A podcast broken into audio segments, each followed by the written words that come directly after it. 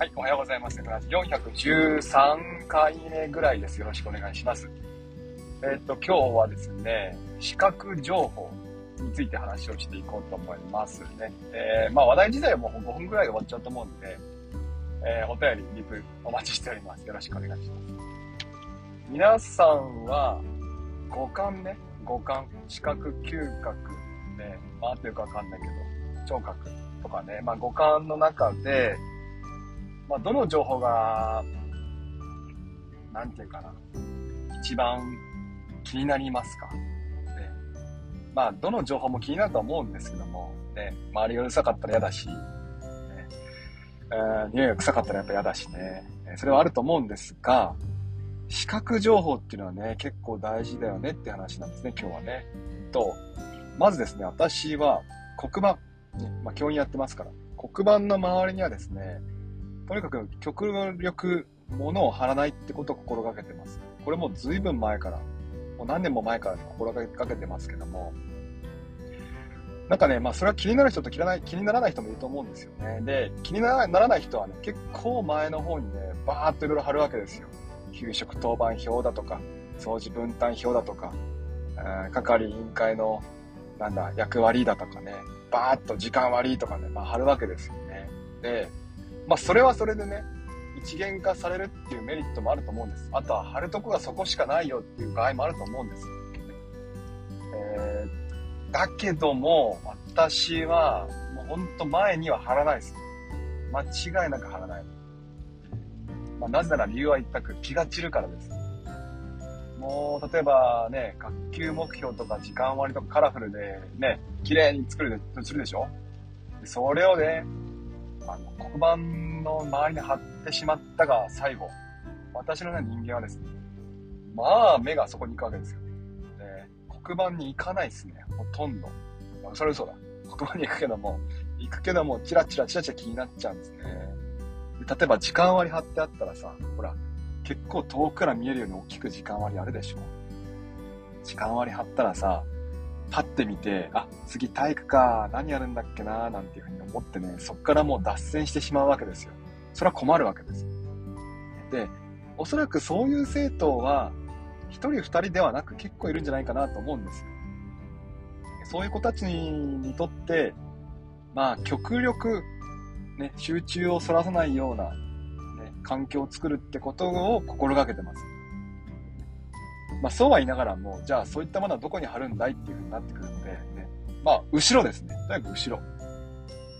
後ろの壁に貼れるスペースを見つけて、そこにペタペタ貼っていくって感じです。まあ、あとは、もう期限過ぎたものはすぐ剥がすっていうのもね、大事だと思うんですけど。係委員会とかはさ、まあ、あの、最初は貼るんですよ。で、後ろの黒板、黒板の後ろね、後ろの壁にね、貼っておいて、で、あのー4月、5月、1学期ぐらい貼っておくと、中学生になるとですね、もうわかるので、誰が何か何係か。剥がしちゃいますね。もうみんなが慣れてきたら。ね、で、こっちは覚えてないので、どうするかっていうと、剥がしたものはラミネートして、で、なんつうの、パウチ、ななんつうの、パチンってこう、穴、穴開けて、紐で通しちゃいます。くくっちゃう感じです。で、それをですね、えー、増やしていく感じです。係委員会でしょで、あとは、係委員会、ほら、係の子たちがさ、私たち何々いいんです、みたいな風にやるでしょ。で、それをほら、貼るじゃない。ね。で、えー、貼って、まあ、1ヶ月は言い過ぎだな。もうちょっとやるかな。3ヶ月過ぎたら剥がして、止めてしまうんです。まとめてしまうと。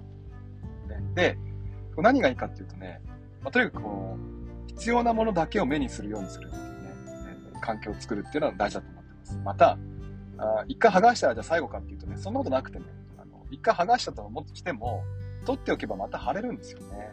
これもいいなと思って。2学期の初め、もう一回係員会大事にしてこうよって話をして、また壁に貼ってあげる。貼りっぱなしよりは何かこうストーリーを作ってあげて、係員会頑張ったね。じゃあ2学期ももう一回頑張って、みんなで仕事をね、あのー、しっかりやって、心地よい学校作ろうよみたいな話をして、して貼ると。そういうの大事かなと思ってます。貼りっぱなしじゃなくてね。貼りっぱなしだとどんどん増えていくから。何回も言う私はもう目にいっぱいこう、入るのは嫌いなので、ね、この話何回もしてますけども。だから剥がします。とにかく剥がす。剥がして、取っておいて、えー、まあ普段はね、あどっか置いておいて、必要な時にそれを見て、ね、えー、見てもらって、で、もう一回意識したい時にはまた壁に貼るということをね、繰り返しやってるって感じですね。で、えー、なんで急にこんなね、真面目な話をしたかっていうと、それをですね、それを私はですね、ツールにも求めてるんですよね。ツール。ね。今これを意識したいっていうものは見えててほしい。でも今これは意識したくないってものは見えてほしくないわけなんです。そういうことをですね、ちょっと昨日、ゴリゴさんと、ね、ポッドキャスト収録をして話をしていたらですね、あ、なるほど、私はこういう人間なんだなってことがね、分かってきました。やっぱ人と話をすると大事ですね。例えばそのツールについても、うんと今日やることのタスクについては、日付は見えなくていいんです。だって今日やることだから。だけども、例えば明日やることとか1週間先でやることっていうのは、まずね、あの今日やることと同列に見えてほしくないんです。ちょっと色を薄くしてほしいんです。1週間先のものはね、ちょっと薄くしてほしいですね。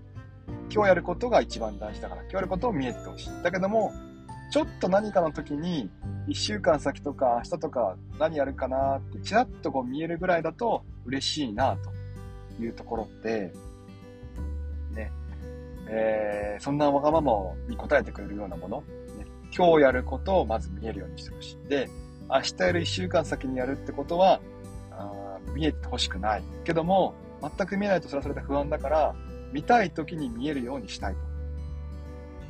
そういうことを考えると、まあ、 Notion か自作ツールになってくるんですよね。案としては、例えば、み、うん、今日じゃないタスク、未来のタスクは、例えばそのトグル使って、パッとこうね、ボタンを押したら見えるようにしておくだとか、えー、あとはですね、まあ、ワンクリックで見えるやつがいいですね。まあ、ハンバーガーメニューってありますから、それをね、押したらグニューって出てきて、見ように見えるようにするだとか、あとは、そうですね、色を薄くしちゃうっていうのを今考えてます。ね、明日のタスク、1週間先のタスクっていうのは、ちょっともう色を薄くして、ね、えー、まあ、よく見えば、見れば見えるけども、普段遠くから見る分で気にならないみたいなね、感じにしたいな、なんていうふうにね、ちょっと今そんなカスタマイズを考えていますというところでございます。今日は視覚情報について話をしました。リプライ読んでいきましょう。えー、っと、読んできますね。えー、しょうちゃん、M さんおはよう。おはよう。ね。時間割交換だけで意味なしだから、毎日係が変更書いてます。あのね、そう、高校はね、時間割が毎日変更になるんですよ。まあ、高校はっていうわけじゃないと思うんですけども、そんなもんで、ね、今はね、もう時間割貼らないですね。まあ、中学校時代でも貼っていました。ね、そんなに変更なかったので。えー、マー君、買う買う詐欺だな。ね、確かに雨の音するわ。今日はぼやいてるな。ね、あのー、マイクの話ね、冒頭の話ね、マイク、マイク買おうと思ってるんだけどさ、あー、どうしようかなと思ってます。ね、ドロンさんバタバタしたらギリギリになった。お疲れ様です。なんかこう、最近ドロンさんのツイートがですね、なんかこう、業者っぽくなってて、面白いですね。どっかの館長さんの家を思い出します。え、のこさん、わかる特殊の子たちは特に気が散ってしまう。教室全面のレイアウト大事だと思います。そうなんですよね。そうなんですよ。まあ、全面に貼るのは、それはそれでね、メリットはあると思うんです。ね。だけども、私は、私は貼らない。ね、貼ってあるのを見ても、まあ別に、それぞれでいいんじゃないっていうような気はします、後ろで貼ったら貼ったでね、あの、問題があって、私が気になるんです。授業してる私が目が入って気になっちゃうっていうのはあります。まあでも仕方がない。生徒が気が散るよりは、先生が気が散った方がまだ、まだね、取り返しがつくかなと思ってます。えー、ヤクさん、空間情報はより立体で無限に広がるビジョンプロのお話かと勘ぐってしまいました。えー、認知負荷を下げるんですね。ああ、そうそうそう、認知負荷を下げるんです。その通り。ね。とにかく情報量、必要なことだけを必要なタイミングで提示して、ね。で、えー、認知負荷を下げていくってことが大事だと思ってます。で、それができるのが、まあ、アナログでもできるんだけども、毎回ね、つけて外してがめんどくさいから、そこら辺を自動的にいい具合にやってくれるんで、デジタルの出番かなと。特に今回ね、えー、おっしゃる通り、ビジョンプロはですね、その役を担ってくれるんじゃないかななんて思ってます。ビジョンプロをちょっとこうね、話すると、すごい機能がついてるんですね。何かっていうと、ビジョンプロかけますよね。で、ビジョンプロかけたらですね、MacBook 開くんですよ。そうするとね、MacBook の画面がそこにないんですよ。で、何が起きるかっていうと、ビジョンプロ内で MacBook の画面がね、MacBook に表示されてる画面ね、表示されてる画面がね、ブンってこう映る、映るんですって。そうすると、何が起きるかっていうと、画面サイズの変更が自由にできるんですよ。すごくない？未来来てるよね、これね。MacBook 開きます。そしたら MacBook の画面が浮き出ていて、それのサイズの変更ができる。すごいよね。だ50インチぐらいにしちゃってね。もう多画面、大画面の時代です。いやー、すごい時代来てるなって気がします。ゆくゆくは多分これがですね、MacBook のキーボードとかマウス、トラックパッドを使って操作ができるんだほら、今言ったらさ、その機能、その機能だと、MacBook の画面を大きく映すだけだから、その画面からディス、なんかこうね、ウィンドウを出すことはできないんですよね。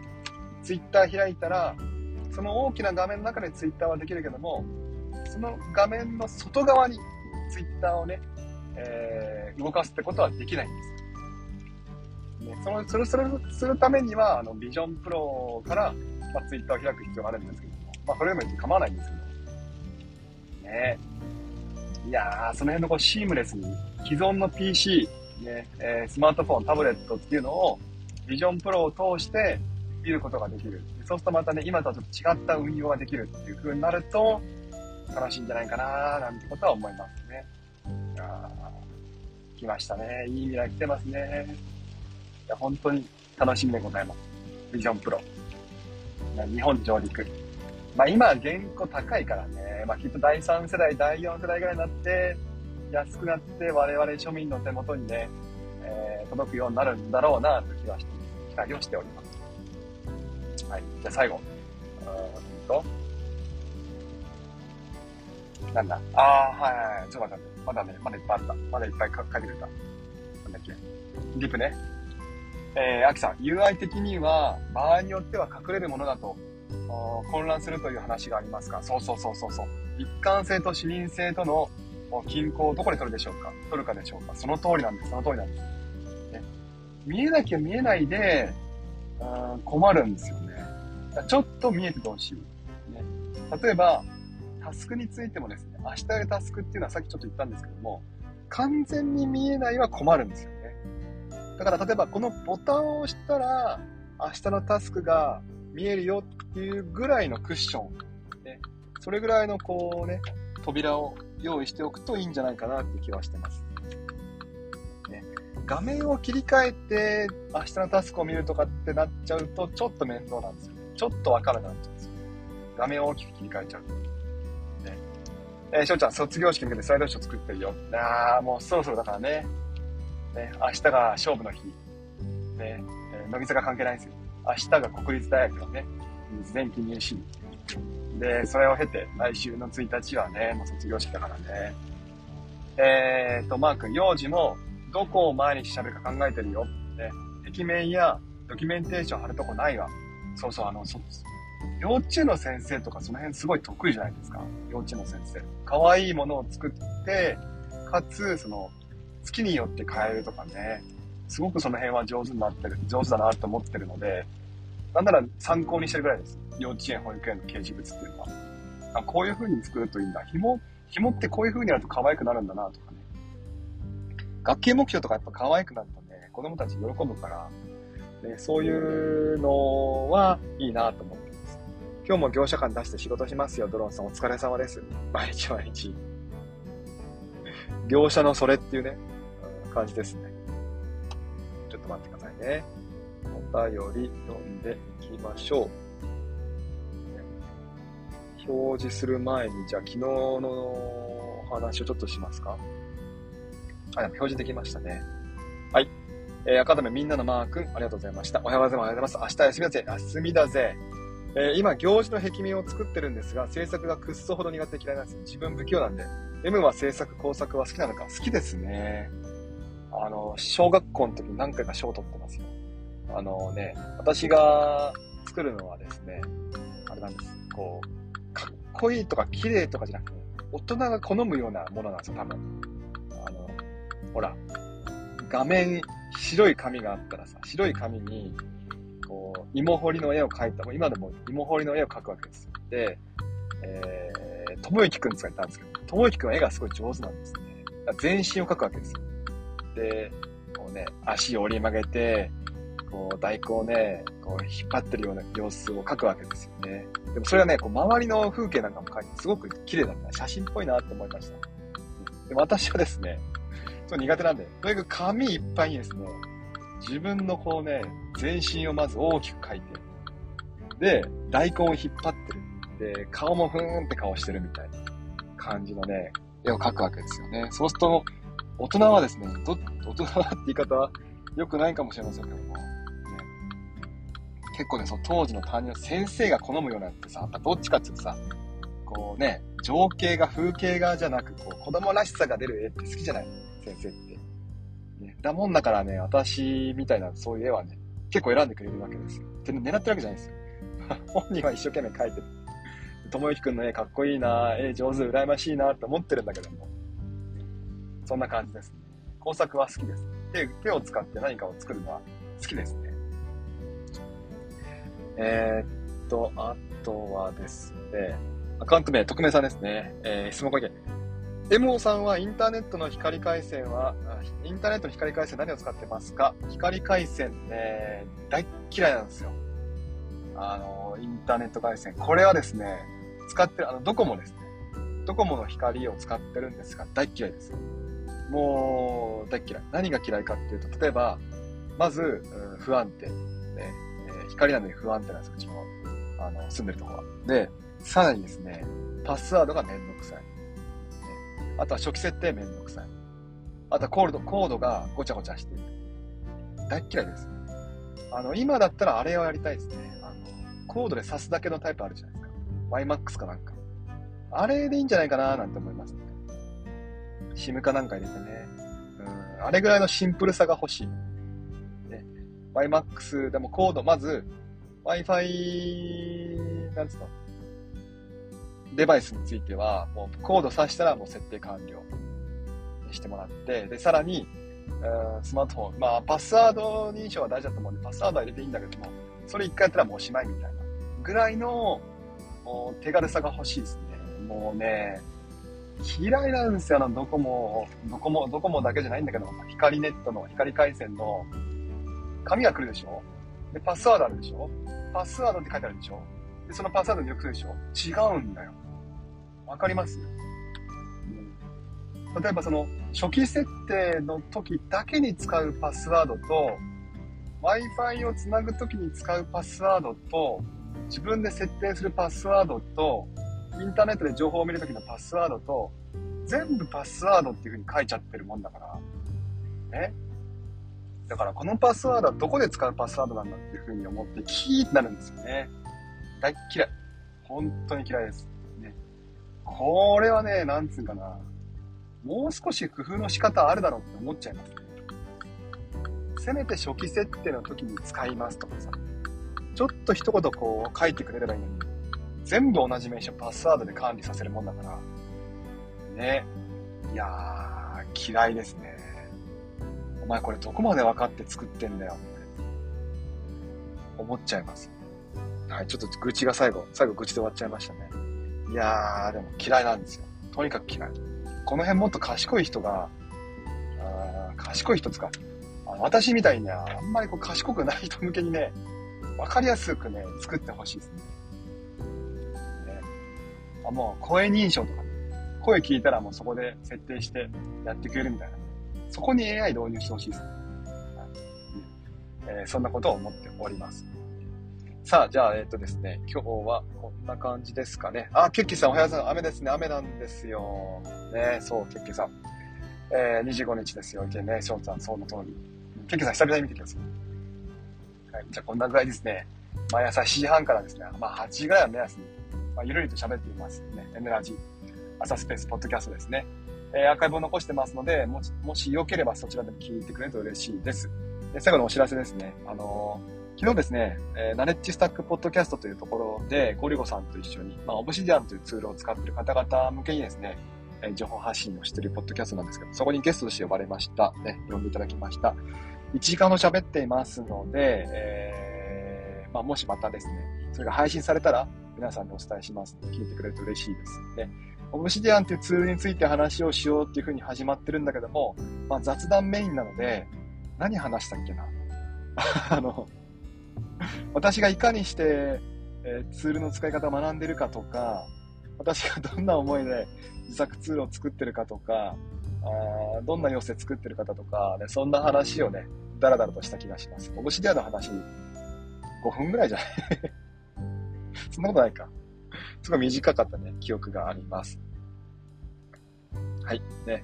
そう、最近なかなか出会いない M ラジ。そうですね。ケケさんも忙しくなったんでしょうか忙しくない。忙しくなったっていうのおかしいですね。忙しいんですよね、きっとね。えー、まあいいんですよ。それぐらいがちょうどいいんです、私の。スペースはですね。えー、聞いてくれるだけで嬉しいです。ではでは最後のお名前をお待ちください。猫さん、かりんとうさん、マー君、えー、ケッケさん、エミさん、ドローンさん、アキさん、タコポンさん、CY さん、マルマさん、いつもありがとうございます。またもしよければですね、来週の、今度は火曜日にお話をしようと思いますので、聞いてくれて嬉しいです。ではでは、行ってきます。いってらっしゃい。